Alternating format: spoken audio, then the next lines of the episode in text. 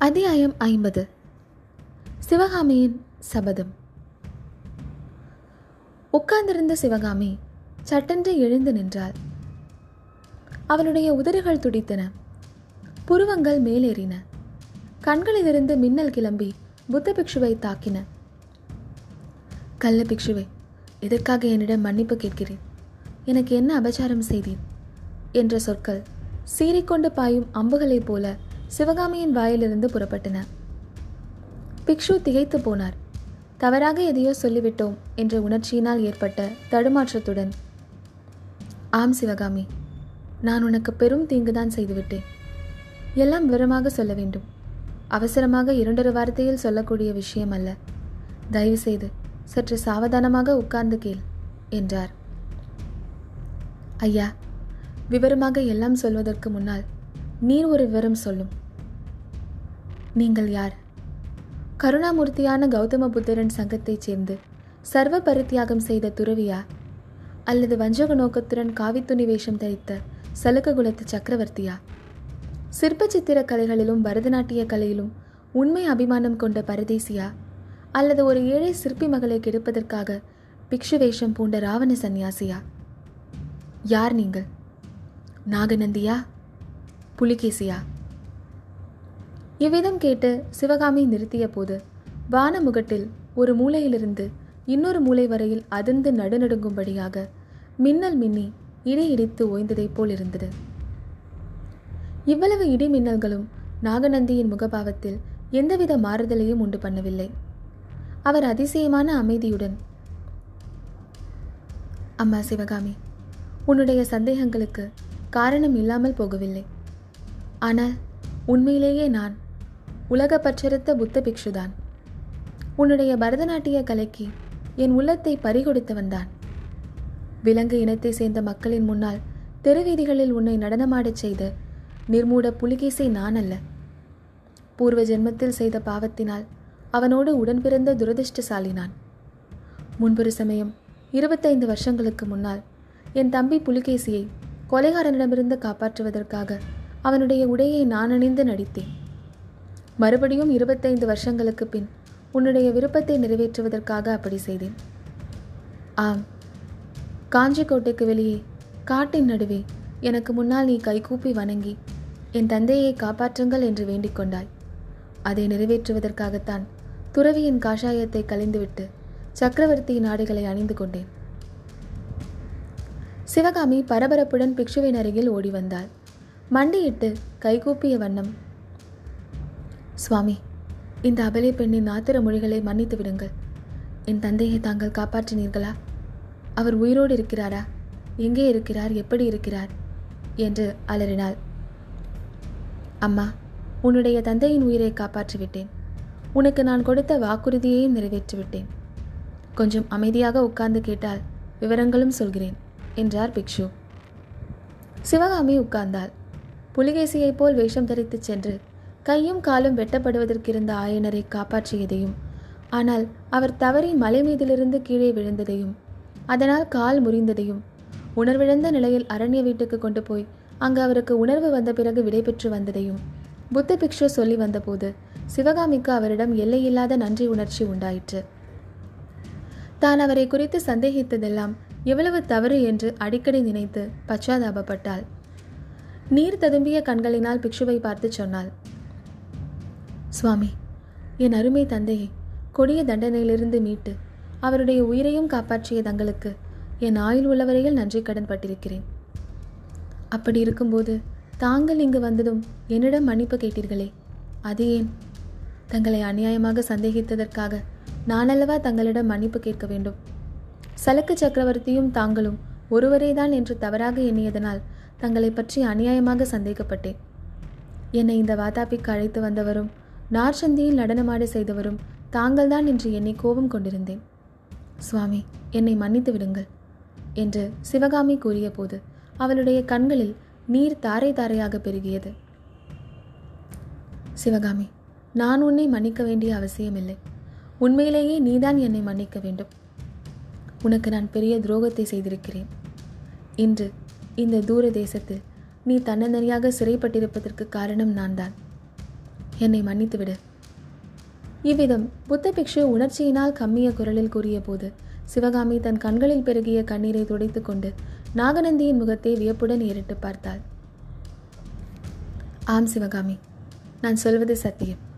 வாதாபி சைனியம் காஞ்சியின் மீது படையெடுத்து வருவதற்கே காரணமாக இருந்தவன் நான் தான் என் சகோதரன் புலிகேசிக்கு முதலில் அந்த உத்தேசம் இருக்கவில்லை. வாதாபி சைனியம் முழுவதும் வேங்கியை நோக்கி போவதாக இருந்தது. வாதாபி சைனியத்தை இரண்டாக பிரித்து புலிகேசியை காஞ்சிக்கு விரைந்து வரும்படி கூறியவன் நான் தான் வேங்கி ராஜ்யத்தின் மீது படையெடுக்க தம்பி விஷ்ணுவர்தனனை அனுப்பினால் போதும் என்றும் எழுதினேன். அதன் பலன் என்ன விபரீதமாயிற்று தெரியுமா? விஷ்ணுவர்தனனுடைய பத்தினி இன்று விதவையாகி இருக்கிறாள் அவளையும் அவளுடைய சின்னஞ்சிறு புதல்வனையும் இன்றைய தினம்தான் இந்த நகரில் பத்திரமாக கொண்டு வந்து சேர்த்தேன். சுவாமி இத்தனை நாளும் இந்த நகரில் தாங்கள் இருக்கவில்லையா?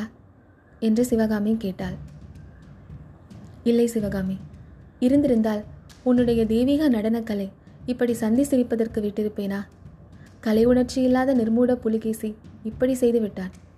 அவன் இவ்விதம் செய்வான் என்று தெரிந்திருந்தால் வடவெண்ணை கரையில் உன்னை அவனிடம் ஒப்படைத்திருக்க மாட்டேன். பிக்ஷு வடபெண்ணை கரையை பற்றி கூறியதும் அன்றொரு நாள் இரவு சிவகாமி கண்ட கனவு தோற்றம் அவள் நினைவுக்கு வந்தது.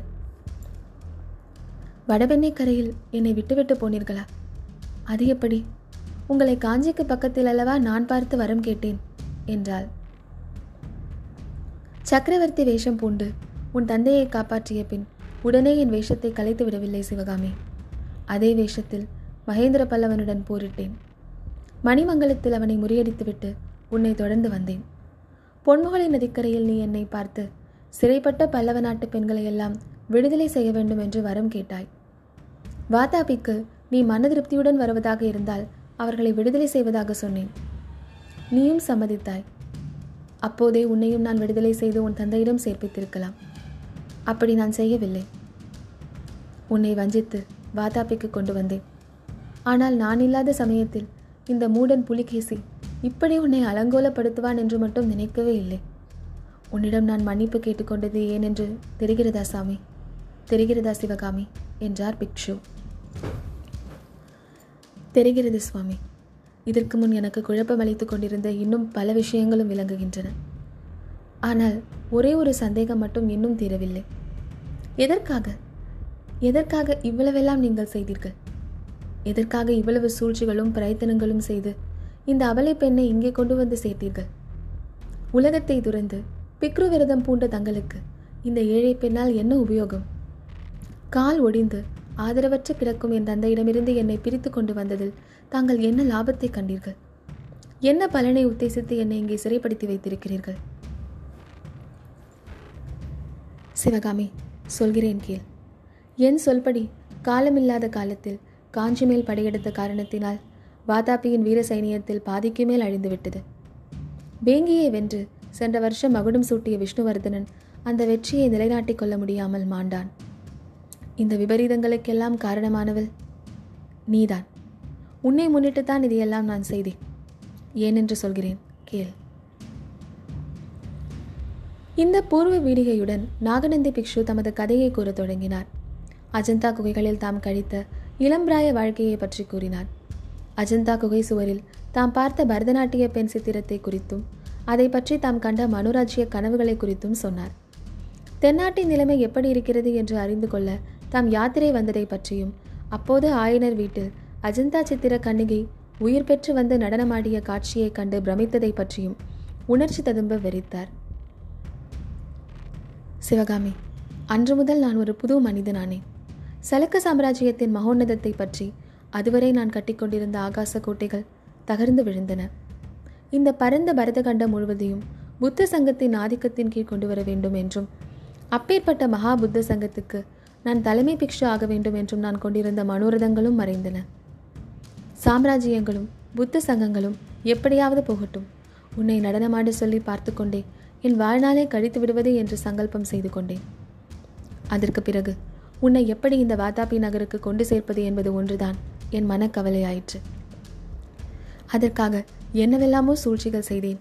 எத்தனையோ உபாயங்களை கையாண்டேன். இப்படி பிக்ஷு சொல்லி வந்தபோது சிவகாமியின் உள்ளத்தில் ஏற்கனவே குடிக்கொண்டிருந்த பெருமிதமான கர்வமும் பரிதாப உணர்ச்சியும் சேர்ந்தாற்போல் பொங்கிக் கொண்டு வந்தன.